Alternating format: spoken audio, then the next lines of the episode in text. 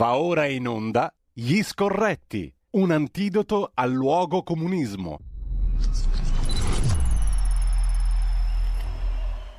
Ed eccoci qua, no? Fai sentire un pezzettino di sigla che non fa male.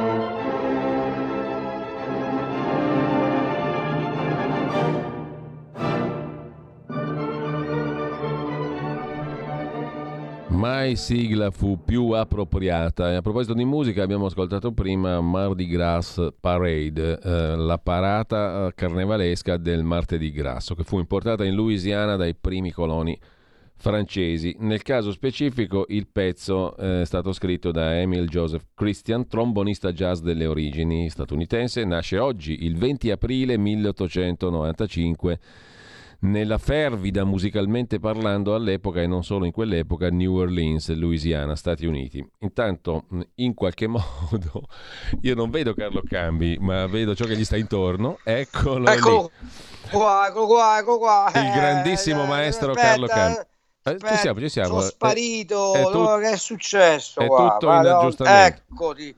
Eh. Io non vedo te però, cardinale. Eh, vabbè, adesso chiediamo a Giulio sei- Cesare Carnelli di fare... Lei mi, mi si, mi, si, mi si è frizzato, cardinale. Mi sono frizzato con, le mie- con la mia mm, bella postura Eh, da, beh, da direttore è lo operaio. spirito, è lo Il- spi- è lo Spirito Santo che... Ma non importa la- l'immagine, importa la sostanza, la, la parola. La, la radio è parola, Come, oltre che immagine. come sta? Io sto piuttosto bene, devo dire la verità. Nonostante tutto, eh, sto piuttosto bene Eh, e credo, Carlo, Mm. che sia molto opportuno che stia bene anche tu perché abbiamo tante cose di cui parlare, Eh beh, un, delle quali un- parlare. un po' di faccenduole ci riguardano, Mm. dai, mettiamola così. Allora, intanto c'è una Da copertina di panorama molto interessante, Il mondo infame, Eh, che non è Antonello Venditti, ma è la guerra alimentare innescata da quella sul campo, il campo agricolo. Esatto. Carenza di esatto, grano, ma non carenza... solo agricolo, eh. eh, certo, non solo agricolo. Si parte da lì però perché c'è una bella copertina con i chicchi di mais, carenza di grano, mais, semi, girasole, costi alle stelle, speculazioni a pagare i paesi più fragili come quelli africani e l'Europa che paga il prezzo di questo effetto domino. Le superpotenze, Sì. scrive Panorama in copertina, ne approfittano per estendere la loro influenza. E tu, il pezzo di copertina di Panorama di oggi, mh, la battaglia del grano in soldoni. In co- Sì, co- non è, non è una novità che sia la, la copertina mia. No. scherzando. No, beh, ma è giusto, è giusto ricordarlo a chi ci ascolta, no? perché tu sostieni nel tuo articolo mh, su Panorama che mh, eh, il conflitto in Ucraina avrà degli effetti molto pesanti, argom- l'hai Sì. argomentato più volte, ma è, è- è opportuno ripeterlo sulla produzione della materia prima più importante.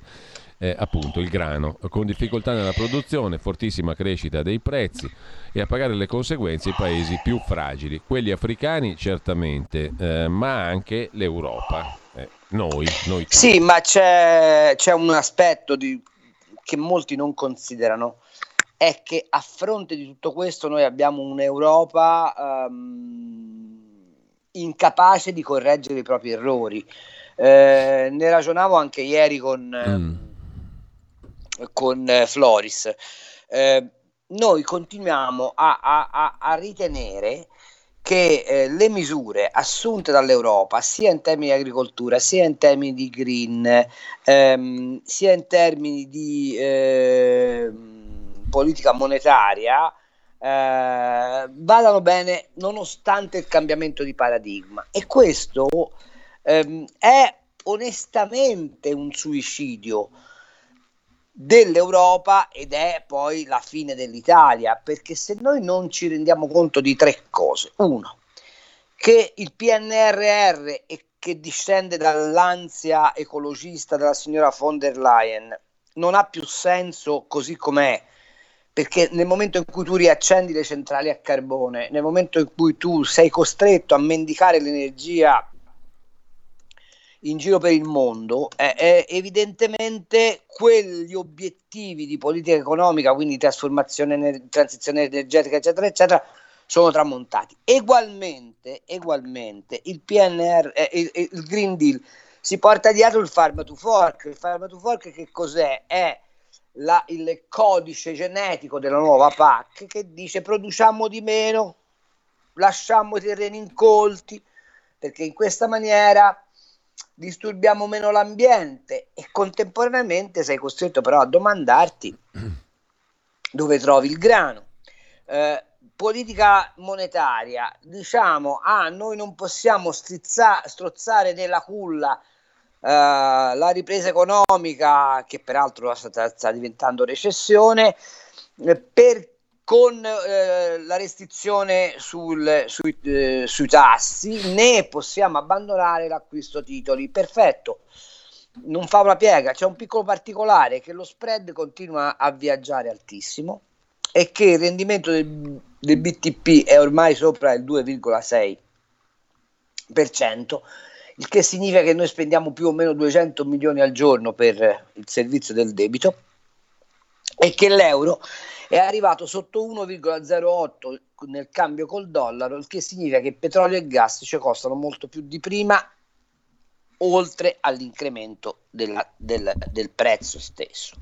Allora, tutto questo, a fronte di tutto questo, tu hai un'economia sostanzialmente ferma, un'inflazione che galoppa e un governo incapace di fare la qualunque in Italia e in Europa uno scollamento totale del, dell'Europa, rispetto alla quale invece noi sentiamo ancora il mantra ci vuole più Europa. Faccio osservare, e poi mi taccio e ti ridò la parola, che per esempio solo sulla faccenda del gas abbiamo la Norvegia, che come sapete è produttore, produttore netto di, di greggio, che col suo fondo sovrano, grazie all'aumento del, dei prezzi energetici, ha fatto un ricavo di 150 miliardi quest'anno. Ovviamente i norvegesi dicono il, prezzo, il tetto al prezzo di gas e petrolio ve lo scordate in Europa. Abbiamo Orban che ha già detto a Putin non ti preoccupare se vuoi il pagamento in rubli, te li do. Abbiamo la Germania con imprenditori e, e sindacati i, che sono diventati delle erinni appena hanno sentito dire che si poteva staccare il gas, che peraltro mette 100 miliardi sulla sua industria per evitare la, mh, mm, la recessione. Abbiamo l'Austria che piuttosto che staccare il gas russo eh, sparerebbe a tutti gli altri europei però abbiamo l'Italia che fa la prima della classe insieme alla von der Leyen dicendo no, no, sanzione, sanzione, stacca tubo, stacca tubo, poi va mendicando in giro per il mondo un po' di gas da una parte all'altra, con il risultato che lo compra dall'Algeria, che ha come partecipazione al 49% Gazprom nelle sue imprese energetiche, dal Congo e dall'Angola che non ce l'hanno manco loro il gas, ma facciamo finta che sia vero che ce l'hanno, con due paesi che comprano quasi tutto il grano che gli serve da Putin, per cui noi paghiamo all'Angola il gas e l'Angola con i soldi che piglia da noi compra il, il, il grano russo e, e, e, in più abbiamo questa straordinaria cosa che non sono ripartite ancora le trivellazioni. Compriamo il gas liquefatto dagli americani, ma non abbiamo i rigassificatori e la grande attività del governo si limita a dire che dal primo maggio se c'è il condizionatore, se attacchi il condizionatore sopra i 27 gradi di temperatura dell'ambiente scattano le multe. Poi chi debba venire a verificare se c'è questa temperatura in casa o no non si sa, ma è esattamente il viottolo accidentato che abbiamo preso con il, il Covid di mettere multe eh, impossibili, inutili, eh, senza preoccuparsi minimamente di fare fronte ai problemi strutturali. Allora, tutto questo, se poi lo metti mm. dentro alla crisi alimentare, capisci che stiamo vivendo in un momento eh, di, di, profondissima eh, depressione rispetto alla quale non mettiamo in campo quasi nessun provvedimento. Ecco, allora il non fatto, ok, cosa sarebbe da fare invece dal tuo punto di vista, Carlo? Di strutturale? Di significativo, allora, intanto, di risolutivo? Intanto, but, intanto, buttare via tutti i gretismi e i gretinismi che hanno eh, infettato l'Europa nella sua capacità di, di determinarsi. ok? Dire, vabbè, guardate, sul Green Deal ci siamo sbagliati, eh, non ne parliamo più, eh, ne discutiamo la prossima volta. Incrementare la, um, la produzione alimentare, togliere di via, via tutta quella storia del set aside, del rispetto delle biodiversità, che peraltro in Italia facciamo naturalmente, fare in Italia una rivoluzione fiscale, cioè trasformare l'agenzia delle entrate in agenzia delle uscite. Dire ai ministeri e alle pubbliche amministrazioni voi avete un bilancio a budget, più di quei soldi non potete spendere, io tolgo le tasse agli italiani, gli tolgo le tasse, ma gli dico anche che sulla sanità bisogna che si arrangino, gli dico anche che sulla scuola bisogna che si arrangino, ma gli prelevo massimo il 15% di quello che guadagnano. E poi gli dico consumate quanto più potete prodotti italiani per rilanciare l'economia. È l'unico, è l'unico modo mm, questo... che tu hai oggi per dare a questo paese una speranza. Questo è un capitolo molto interessante, Carlo, mentre invece noi assistiamo a un surreale, permettimi di definirlo così una volta tanto, credo che sia appropriato l'aggettivo, dibattito in tema di fisco, dove i due leader del centrodestra, detto con affetto e con simpatia, Matteo Salvini e Silvio Berlusconi, si accordano sul fatto di chiedere a Draghi, senza nessuna garanzia peraltro che Draghi accolga la richiesta, di sì. non aumentare le tasse che vuol dire niente, perché abbiamo visto che in dieci anni le bollette sono aumentate di 800 euro mediamente e abbiamo appunto ben altri problemi, quali quelli que- dei quali stai parlando prima. Allora, una richiesta così, mm, senza garanzie, di non aumentare le tasse, cosa significa in questo contesto? Sì, in un paese dove le tasse sono già al 45,3%, cioè scusa, al 43,5%. Al 51 e passa. poi ci metti le addizionali, eccetera, eccetera, siamo oltre il 51% di tassazione che è il record eh, mai raggiunto, eh, eh, con un presidente del Consiglio che dice non aumenterò le tasse, lei già aumentate, cioè, di che stiamo parlando. Non solo, aspetta, con un sindacato che rilancia la patrimoniale, faccio osservare che ci sono circa 660 contratti in scadenza e che a fronte di un'inflazione del più o meno 7%, diciamo quella ufficiale, poi la percepita è molto più alta, eh, è, è, inevitabile che questi chiedano aumenti, ma se chiederanno aumenti, come sarebbe anche giusto concedere, eh, per l'amor di Dio, significa anche incrementare nuova inflazione. Allora la domanda è, eh, dove andiamo a parare? Ti faccio notare una cosa, e, e, e magari la spieghiamo anche domani. Mm. Mm, mm è uscita la solita statistica, sai, quella del chi paga le tasse in Italia. Ok, sì. perfetto. O allora, nel famoso 4% eh, di quelli che pagano del 7%, eccetera, eccetera, non ci sono, non vengono contati tutti coloro i quali hanno già eh, eh, assolto le tasse attraverso, per esempio, gli affitti, che è una cedolare secca, come sapete. Non ci sono tutti i profitti d'impresa. Perché i profitti d'impresa, cioè i dividendi distribuiti, non vanno in quelle dichiarazioni redditi, vanno in altre dichiarazioni. Non ci sono, non c'è la somma delle tasse che un'impresa ha già pagato e che il titolare del, dell'impresa ha pagato in quanto impresa e delle tasse che ha pagato sui dividendi. Poi faccio osservare un'altra cosa quel 4% è calcolato sulla base di 40 milioni di dichiarazioni dei redditi, ma quelle effettive, cioè quelle dove effettivamente c'è un reddito, sono soltanto 20 milioni. Quindi quel 4% già algebricamente diventa un 8%. E poi c'è un altro elemento. Quando si parla dell'evasione non si tiene conto che le attività sommerse, soprattutto nel meridione, fanno parte del PIL. E la domanda a cui bisognerebbe rispondere è: ma se io quelle attività sommerse le sottoponessi a tassazione, resisterebbero? E se non resistessero, quale sarebbe l'impatto sul PIL della scomparsa di quelle attività? Faccio presente, e lo dico ai nostri ascoltatori, che la Commissione europea conteggia nel PIL anche spaccio di droga, prostituzione e gioco d'azzardo.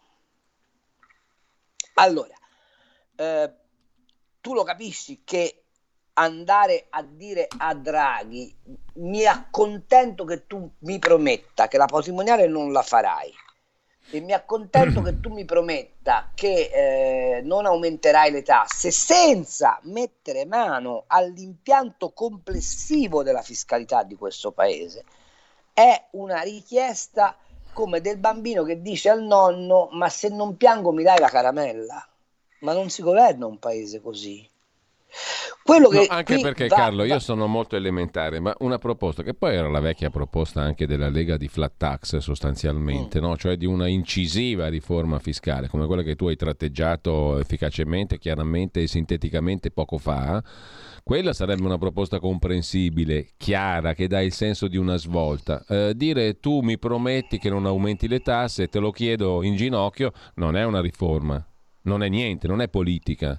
È no, qualcosa... non è politica, ma soprattutto non è un indirizzo di politica economica, cioè non, vuol, non sai dove vuoi portare il paese, questa è la verità.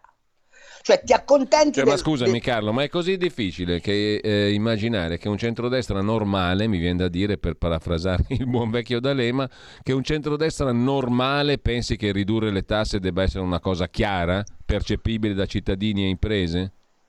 Cioè cosa ci no, vuole dovrebbe, a dire tagliamo dovrebbe, le tasse? No, non scusami, aumentiamole, dov- tagliamole. E di quanto dovrebbe, poi lo stabiliamo?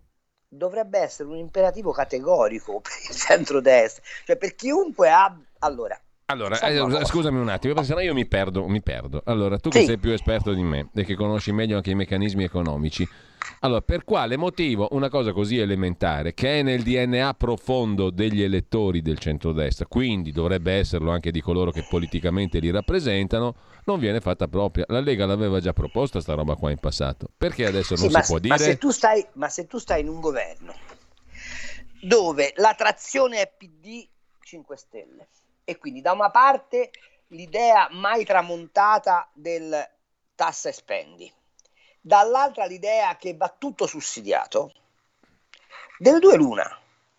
O parli chiaro a Draghi e gli dici o si fa così o vai a casa, e lo dici anche a Mattarella, eh? e gli dici non me ne frega niente, io faccio la crisi di governo nel mezzo della guerra, fate come vi pare. E diventi minaccioso, oppure ti accontenti.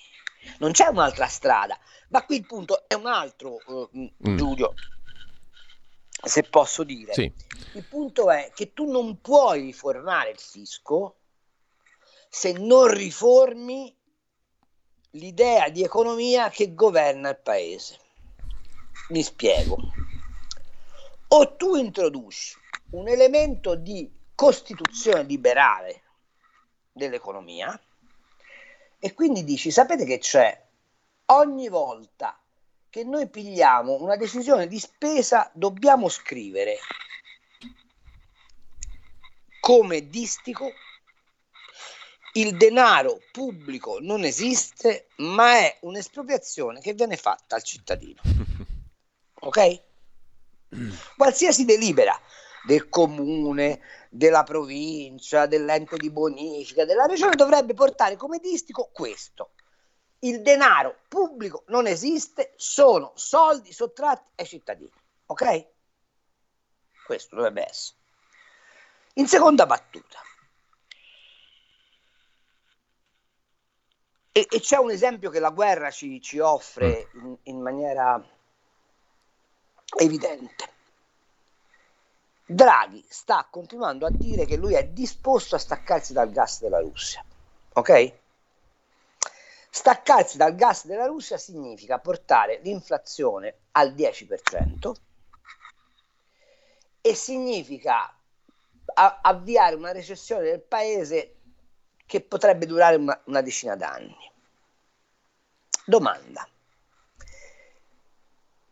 È possibile pigliare questa decisione con un Parlamento che non è più rappresentativo a scadenza di legislatura senza consultare i cittadini? È bella domanda. No, nel senso è possibile, certo, ma è sensato? E, e faccio un'ulteriore domanda. Noi continuiamo a cercare di difendere il fortino dei nostri valori, come li chiamano loro, no? Non si sono resi conto di una cosa, che l'83% dei paesi del mondo non sanziona la Russia. L'83%. Non si sono resi conto di un'altra cosa, che qui, che a, a Kiev o, a, o a Mariupol uh, si combatte non una battaglia fra l'Ucraina e la Russia, ma una battaglia tra la Russia e quindi la Cina e gli Stati Uniti d'America ecco, per, il, per, per il predominio del mondo. E noi rischiamo di consegnarci, se va bene, nelle mani degli americani, se va male, essere schiacciati da, da, da, dal, duopo, dal duopolio Cina-Russia, in più condannando le nostre società alla povertà. Ma questo discorso è stato fatto chiaramente agli italiani. È, un po' come il Green Deal. Ti ricordi che molti tempo fa parlammo di quel rapporto da Deutsche Bank in cui il capo economista da Deutsche Bank sì, diceva sì, sì. se volete fare la rivoluzione verde dovete imporre un'eco dittatura. Bene, mi pare che noi stiamo combattendo un dittatore, Putin, con delle prassi dittatoriali. E questo è un bel paradosso, quello che tu ci metti davanti agli occhi, Carlo. Nel frattempo, um, cosa più piccola, però um, puntualizzando quanto hai appena detto tu, intanto mi ricollego un attimo alla questione dell'Algeria, perché proprio oggi su Repubblica c'era un articolo mh, nel quale mh, si mette in luce come l'Algeria, in cambio del metano promesso all'Italia, chieda aiuto a Roma per il gasdotto da 4.100 e passa chilometri che ehm, dalla Nigeria dovrebbe poi arrivare appunto in Algeria, il gasdotto transahariano, il che ci fa anche capire che tutto questo ben di Dio dall'Algeria è poco probabile che arrivino a rafforzare il ragionamento che facevi tu appunto non esiste e quindi è una, una specie di... Intanto dice l'Algeria aiutate, cioè dateci i soldi in tradotto per, per, per costruire il gasdotto che serve in primis a noi.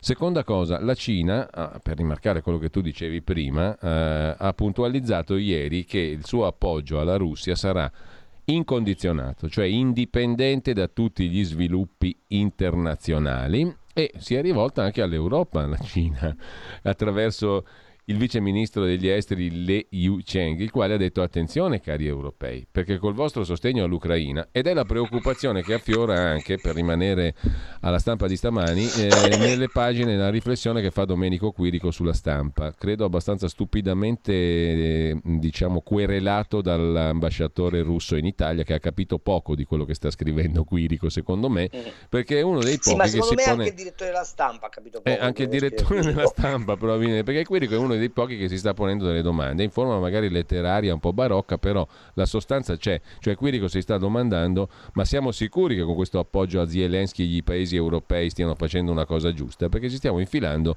in un grandissimo casino, detto in soldoni e in maniera meno barocca. Mm. Cosa vuol dire mm, eh, l'appoggio della Cina alla Russia? Incondizionato, ripeto, con un avvertimento all'Europa, perché all'Europa All... i cinesi hanno detto attenzione, perché rischiate con questo sostegno all'Ucraina una guerra lunga dieci anni sul vostro continente, la potreste pagare cara e sarebbe anche la fine dell'Unione Europea. Sono i cinesi che ci dicono attenzione. Quindi è paradossalissima la situazione, no? Allora, io ieri sera ero da Floris, no? poi come sempre capita hai poco spazio per parlare e, e ho sentito un, uno scrittore di quelli che hanno sempre, eh, stanno sempre alla, come carabinieri, no? fedeli nei secoli a chi comanda, eh, che diceva ah ma la Cina figurati se fra la Russia e l'Europa sceglie la Russia perché la Cina deve commerciare e, e, e quindi l'Europa gli fa comodo.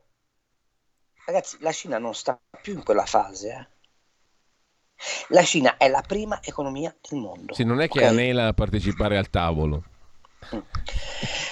E se vuole la Cina, domani mattina, ci fa una serie di problemi dal punto di vista economico che altro che le bombe di Mariupol, ok? Non solo, la Cina ci sta dicendo una cosa molto semplice. Guardate che è finita l'epoca in cui voi comandate e quindi do- vi dovete scegliere una collocazione che vi consenta di sopravvivere. Carlo, ti devo fermare, pochi secondi, Prego. poi riprendiamo proprio da qua. La tua radio è ascoltabile anche con la televisione in digitale. Sul telecomando della televisione digitale o del tuo ricevitore digitale puoi scegliere se vedere la TV o ascoltare la radio. Risintonizza i canali radio e troverai anche Radio Libertà, canale 252.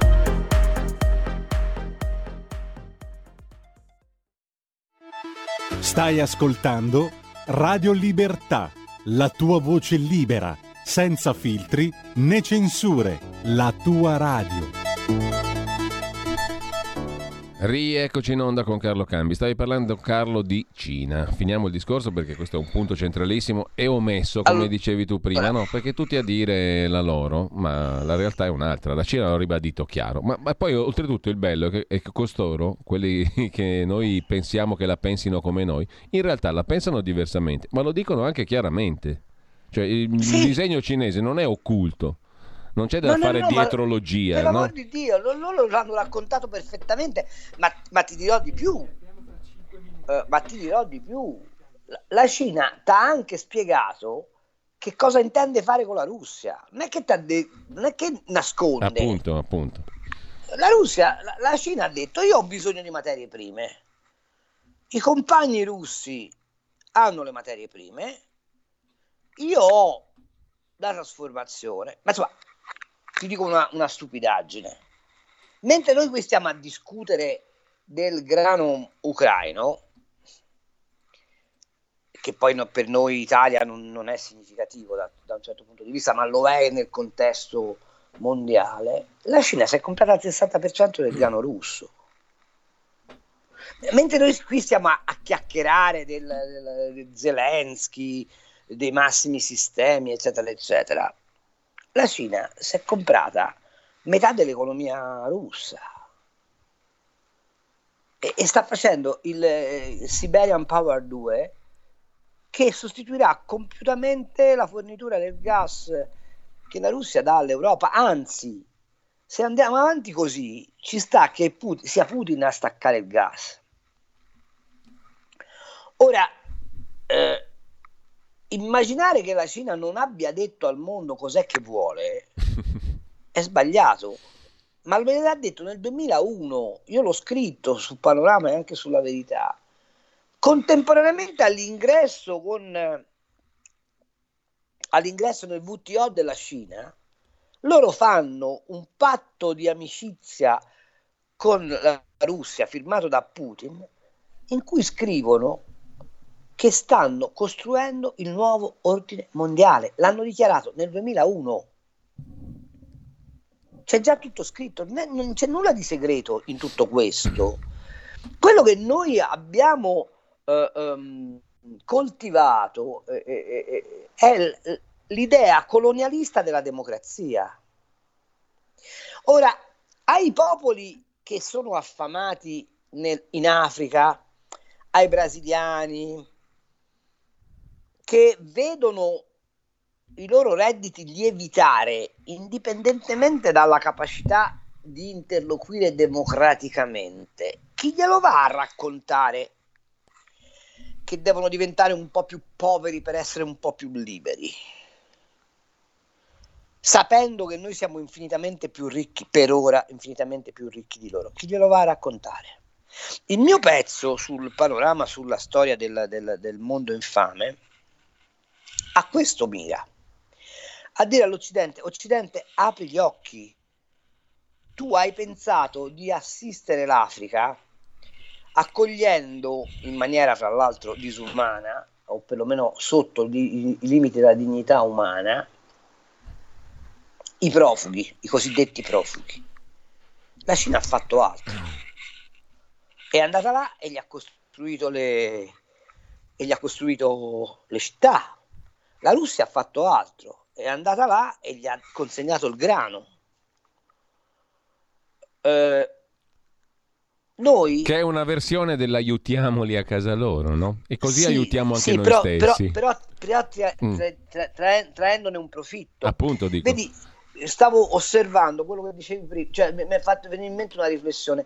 Allora, l'Algeria ci chiede i soldi per fare il um, gasdotto con la Nigeria, ok? Sì. Domanda, ma se noi invece di far arrivare i nigeriani con i barconi fossimo andati in Nigeria dieci anni fa e avessimo con l'ENI magari e avessimo prodotto il gasdotto e stretto un'alleanza commerciale di captazione del loro gas, no, non era meglio? Direi... Certo, era un po' peggio per chi ha accampato finora sull'assistenza ai migranti, trattandoli come bestie, ma per il paese era meglio o era peggio? Eh beh, certo. Carlo, sentiamo mm, se ci sono ascoltatrici o ascoltatori che hanno voglia di intervenire allo 02 66 20 35 29, poi leggerò anche i messaggi WhatsApp al 346 6427 756. Intanto eh, alla spicciolata vorrei chiederti alcune cose mh, mm, eh, delle quali ci siamo occupati in questi giorni che abbiamo visto. In tutto questo quadro, oh, grande riforma, eh, multa e sanzione per chi non appronta il POS, compresi i dettaglianti, gli ambulanti e via dicendo. A proposito di fisco, no? uh, fisco e giustizia sono due cantieri in stallo, uh, il famoso uh-huh. PNRR, ormai lo dicono tutti che andrebbe come minimo rivisto, ritarato, cioè che è una versione elegante per dire che non serve a nulla, sostanzialmente, se non a indebitarci, perché la grandezza finanziaria del debito, quella sì che rimarrà in ogni caso e sarà uno strumento in più per evitare che si possa fare una politica economica libera in Italia, temo, no? Non so come la vedi tu. Eh, sì, tra l'altro poi... sul PNR c'è un, un rischio mm. molto, molto Ci sono grande. due telefonate però, due telefonate Prego, vai, vai, vai, e le sentiamo subito, poi parliamo del PNRR.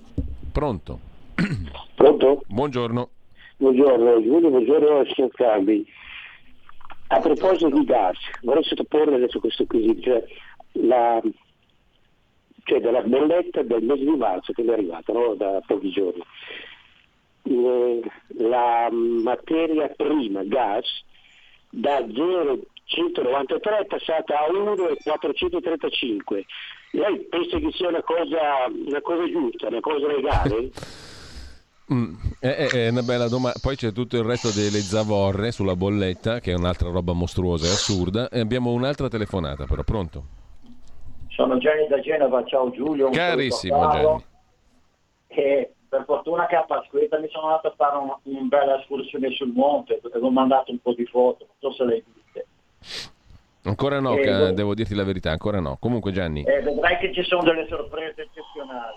Comunque volevo dirti, noi siamo purtroppo in una tonnara da quando siamo entrati in questa Unione Europea e il problema della, de, de, della, dell'Ucraina è che l'Europa sarà distrutta completamente e noi diventeremo, tramite la Nato lo siamo già da, da, da quel di succubi degli Stati Uniti d'Europa, ma lo saremo anche sotto il profilo dell'impor- dell'importazione delle schifezze col TTPI che poi ci, ci daranno e distruggeremo la nostra economia reale, la nostra agricoltura che è un'eccellenza, un fiore all'occhiello e, man- e la nostra manifattura che insieme alla Germania sono le uniche due manifatture con dei prodotti e degli acquist- acquistare il petrolio e il gas dall'America a dei prezzi esorbitanti e, e tagliare completamente invece i riformenti dalla, dalla Russia che sarebbero stati importanti per, per la nostra economia. Allora, l'altra telefonata ancora e poi la parola a Carlo. Cambi, se no accumuliamo troppe questioni. Pronto? Pronto? Buongiorno. Sì, buongiorno, ciao Giulio, buongiorno Cambi. Eh, una domanda veloce. Eh, cosa, cosa, ne pensa della, del tentativo che sta facendo Credit Agricole di acquistare Banca Popolare di Milano? Basta, fine la domanda. Carlo. Allora, su Credit Agricole Banca Popolare di Milano mi pare, mi pare abbastanza evidente cosa, cosa, succede. Succede quello che sta succedendo da anni, e cioè che i francesi hanno aggredito il nostro comparto creditizio e quello assicurativo e, e, e continuano questa espansione, ma, ma, è evidente perché. perché l'Italia col debito che ha e col risparmio privato che ha è un ottimo luogo dove fare del trade finanziario. Questo mi pare... Cioè, nessuno si è stupito quando BNL è finita in mano a BNP Paribas e, e, quando AXA eh, comprato tutte le assicurazioni generali, peraltro è in mano a, come sapete, alla finanza francese, lo stesso vale per Unicredit, cioè i francesi ormai hanno permeato eh, diffusamente la nostra finanza e, e devo dire che il nostro Presidente del Consiglio attuale sia come banchieri della BCE sia come banchieri di Banca d'Italia non ha fatto molto per evitare tutto ciò. Detto questo, Gianni da Genova, Gianni ti dico soltanto una cosa, avrai letto sui giornali che l'Unione Europea ci ha fatto la grande concessione di farci coltivare altri ettari di terra per sbloccando il famoso farm to fork o, o, o set aside che dir si voglia. Bene, voglio, vi voglio signifi- far significare che per i nostri agricoltori è una sfiga perché invogliarli a produrre di più con questi costi significa invogliarli a rimettere ancora dei quattrini. Ok? C'è un altro elemento che nessuno tiene in conto che il 90% del mercato dei fertilizzanti è in mano alla Russia. Se noi continuiamo a rompergli le scatole, questi sai che cosa fanno? Vendono tutti i fertilizzanti all'Africa, al Sud America e alla Cina e noi andiamo, torniamo a zappare con le mani, per cui le rese per ettaro che abbiamo oggi ce le dimentichiamo, per cui saremo noi a quel punto ridotti alla fame. Altra domanda sulla bolletta del gas, sì. non è che è legale o non è legale quel prezzo, quel prezzo è stabilito peraltro ad Amsterdam, quindi voglio dire, non è che eh, ce, lo, ce lo calano addosso i perfidi russi e, e quello è il prezzo se siamo in grado di comprare a meno da qualche altra parte, boh, proviamoci, ma non esiste qualche altra parte dove comprare a meno. Allora. Piuttosto, piuttosto il governo, invece di fare tanti discorsi, togliesse dalla bolletta tutto quello che è toglibile e lasciasse il costo puro della materia prima. Carlo, stavamo parlando di PNRR, altro tema, ci siamo fermati lì con le telefonate.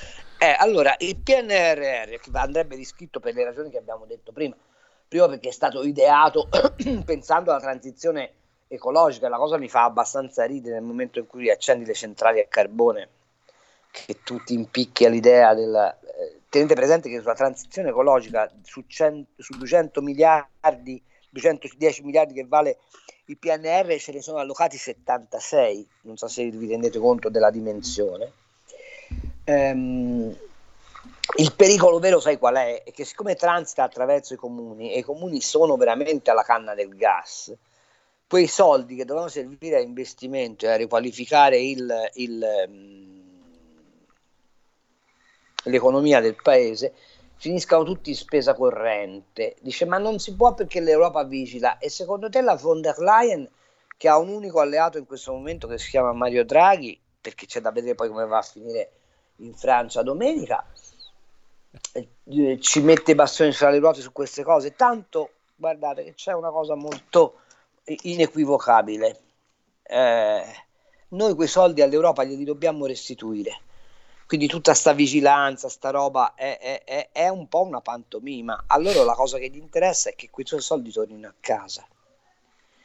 E, e francamente devo dire che noi siamo um, come... Um, come posso dire, molto distratti da questo punto di vista. Non, non sappiamo regolarci in rapporto alle dinamiche del, dell'Europa burocrazia.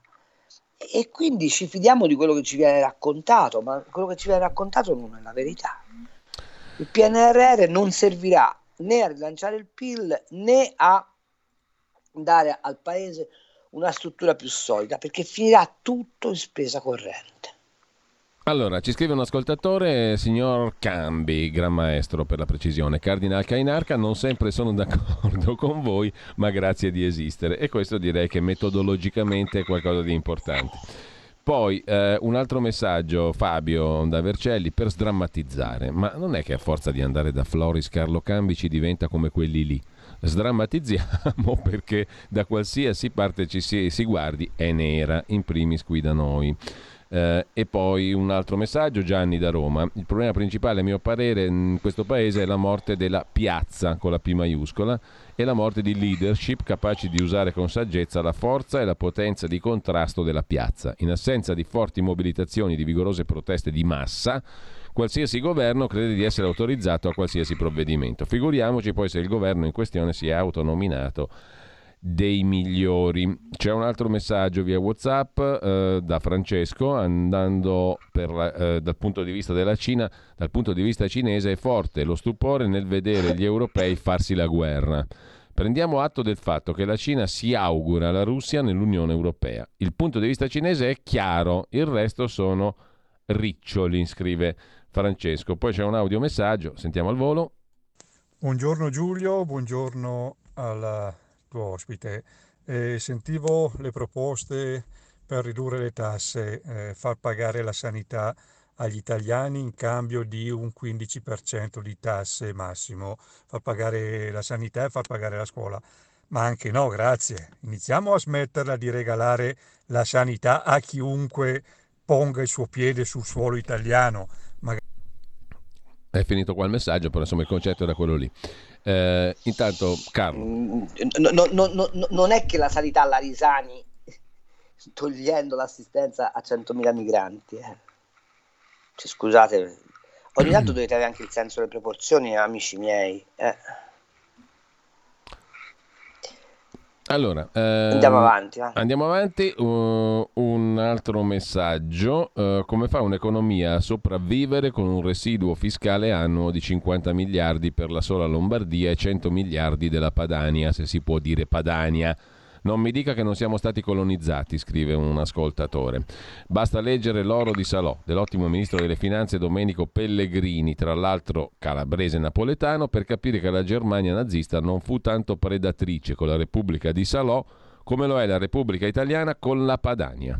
Meno male che qualcuno spesso lo ricorda, spesso, non spesso, ma insomma. Allora, la questione de- della sperequazione fiscale esiste tutta, c'è il libro di Ricolfi, ci sono le stime di mm, istituzioni pubbliche come la uh, Union, Union, Camere del Veneto che ha fatto una ricerca che ancora credo rimanga alla base, insomma quello è un problema vero, no? non è un problema fasullo inventato, che si inserisce all'interno della questione Italia. E, ehm, ma, ma, è un problema perché noi non riusciamo a far sviluppare il paese. Appunto, dico, come okay. si diceva prima. Se, no, eh. se, se, tu hai un'economia libera, quel problema lì si, si risolve sostanzialmente. Cioè, ragionamento è Però certo fa impressione perché la Lombardia è una delle regioni più sfruttate da quel punto di vista, no? per certo. cui anche la polemica del sindaco di Milano Sala è abbastanza surreale, tutti i lamenti di un buco di 200 milioni che lo Stato non ti dà quando hai 10 miliardi all'anno di residuo fiscale, è ridicolo se lo metti in assoluto. Certo poi però viene trascurato da tutti questo aspetto, eh. se ne parla più, ci sono stati gli anni 90 nei quali si parlava di queste questioni e si additavano coloro che le ponevano come sì, gli egoisti. non puoi fare quella, cioè, è perfettamente legittimo quello che stai dicendo Giulio, ma questo per affrontare il tema del residuo fiscale hai, hai soltanto due strade, o abolisci lo Stato centrale e dici ogni regione governa il suo territorio con ciò che produce, salvo un prelievo del mm. che so, 10% di solidarietà, chiamalo come ti pare. Però questo significa che fai le gabbie salariali, significa che fai le tariffe mh, diversificate, sì, che fai sì. l'IVA diversificata, eccetera, eccetera, eccetera, no? Fai tutta una serie di cose. Oppure fai un bilancio a budget dello Stato centrale e dici io eh, per la sanità pubblica centrale spendo il 5% del PIL, ok? Tutto il resto lo gestiscono le regioni che trattengono le tasse e non fanno quello che succede adesso, cioè tu pigli le tasse in Lombardia, le mandi a Roma e Roma te le ridà, ok? No, tu dici per gestire le tasse, la sanità eh, lombarda la Lombardia mette una ta- un'imposta che serve a far funzionare la, la, la sanità lombarda, ma questo significa mm. che tu fai lo Stato federale. Eh, appunto. Questo tema non c'è più all'ordine del giorno, Esatto. ma è lo stesso che vale per l'Europa. Cioè, l'Europa ha- avrebbe senso se fosse lo stati, gli Stati Uniti d'Europa, ok? Per cui hai un solo bilancio, hai un solo esercito, hai un solo fisco, hai un- una sola economia, poi gli stati nazionali, come succede in America, hanno una loro autonomia funzionale e hanno anche delle leggi autonome.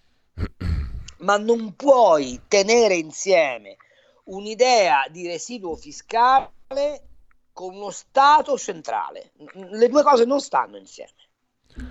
Allora, ti giro velocissimamente dei messaggi, poi riapriamo le linee che se abbiamo meno di 10 minuti. Insisto, scrive un ascoltatore, votare ogni anno. A flash, a tweet, tu che ne pensi Carlo? Votare ogni No, anno? è, è- è- è impossibile. A parte che in Italia il votare ogni anno significherebbe eh,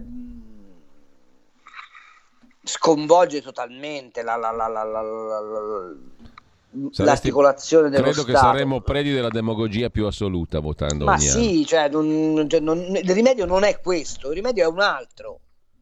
È votare ogni cinque anni, introdurre il voto motivato di sfiducia al, ehm, al governo e introdurre una riforma istituzionale per cui tu eleggi direttamente il capo dell'esecutivo, che sia o Presidente della Repubblica, che poi ha i poteri dell'esecutivo, o sia Presidente del Consiglio, che ha poteri, ma devi arrivare a un sistema presidenziale con sfiducia motivata delle Camere nei confronti del Presidente. Non c'è un'altra strada. Carlo, Tutte le democrazie che eh, eh, eh, avanzate lavorano così. Aspetta, con un altro ragionamento, con la capacità di ridare fiato ad un'idea di separazione tra l'Occidente e il resto del mondo. Quindi sbaraccando la globalizzazione. Perché se tieni in pie- in piedi questa globalizzazione siamo morti. Ivan75, visti i soldi destinati alla sanità e quelli destinati alla transizione ecologica nel PNRR, come si fa a pensare che si voglia veramente migliorare la sanità e non affondarla? Anche qui, commento sintetico Carlo. È evidente che è così, cioè non- ma il punto non è migliorare la sanità, è evitare di sprecare e renderla efficiente. Ma per quale motivo credete che se la siamo presa tanto con la Lombardia durante il Covid? Perché la Lombardia è un archetipo di una sanità non governata da- da- da- da- da- da- da- dai potentati dei politici, che, che fa dell'assistenza al malato e dell'efficienza del sistema il suo cardine.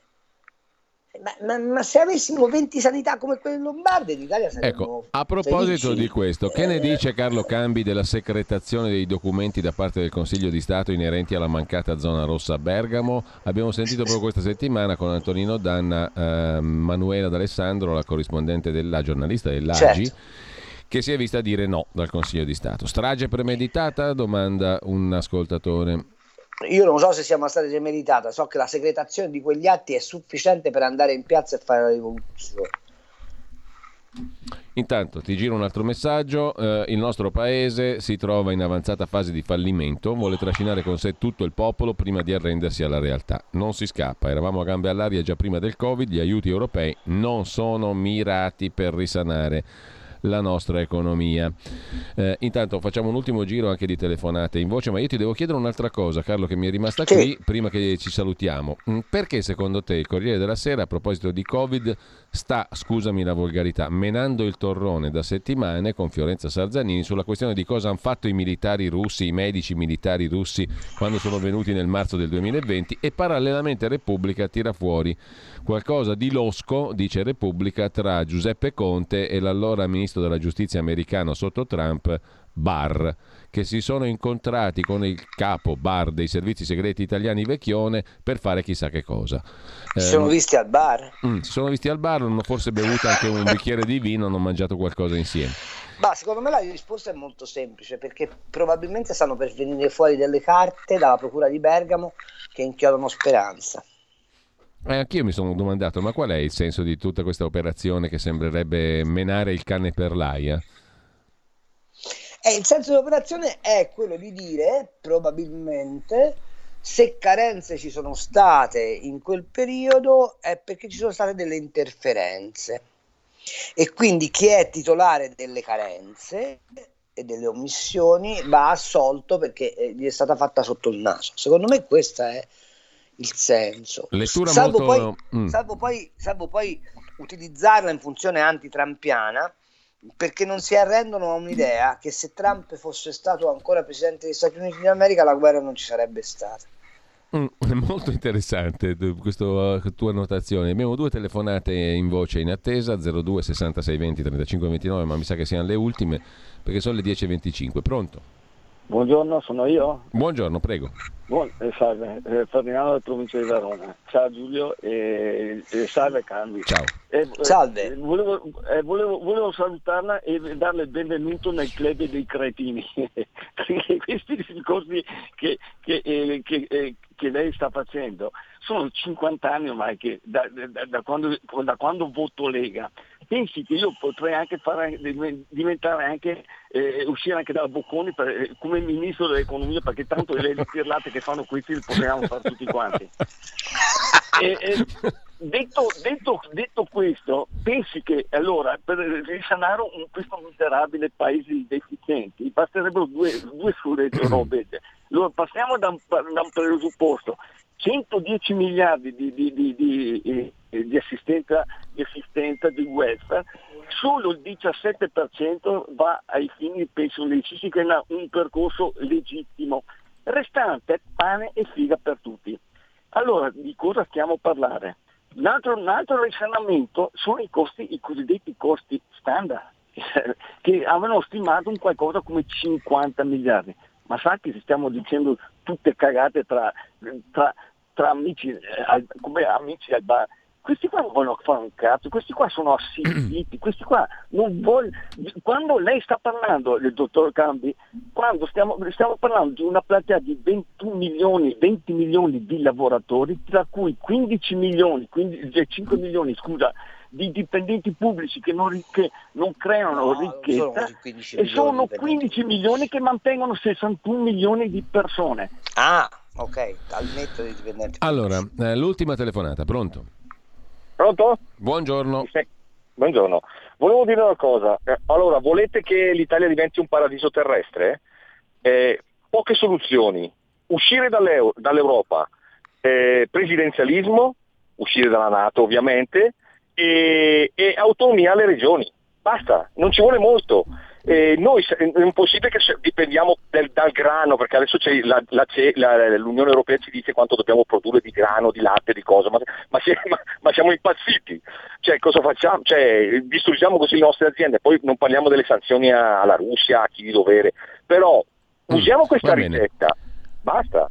Bene, Carlo, aggiungo una questione. Abbiamo due minuti scarsi d'orologio. Chi vince in Francia domenica?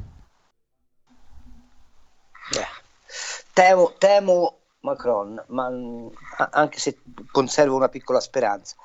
Ehm, perché temo Macron? Perché, perché secondo me eh, si mettono in, in moto tutte le, le obiezioni che peraltro valgono anche verso il governo italiano, cioè verso la- la- la- l'evoluzione italiana, quindi temo.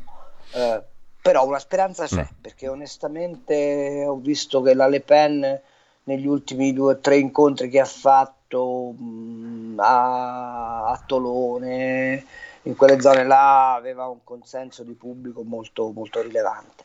Detto questo, non si può uscire dall'euro, cioè ormai è impossibile.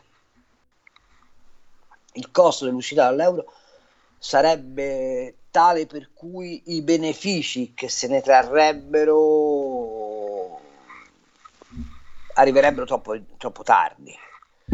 Ehm, uscire dalla Nato può essere una, una- una- una, mm, opzione, ma non è decisiva per il paese.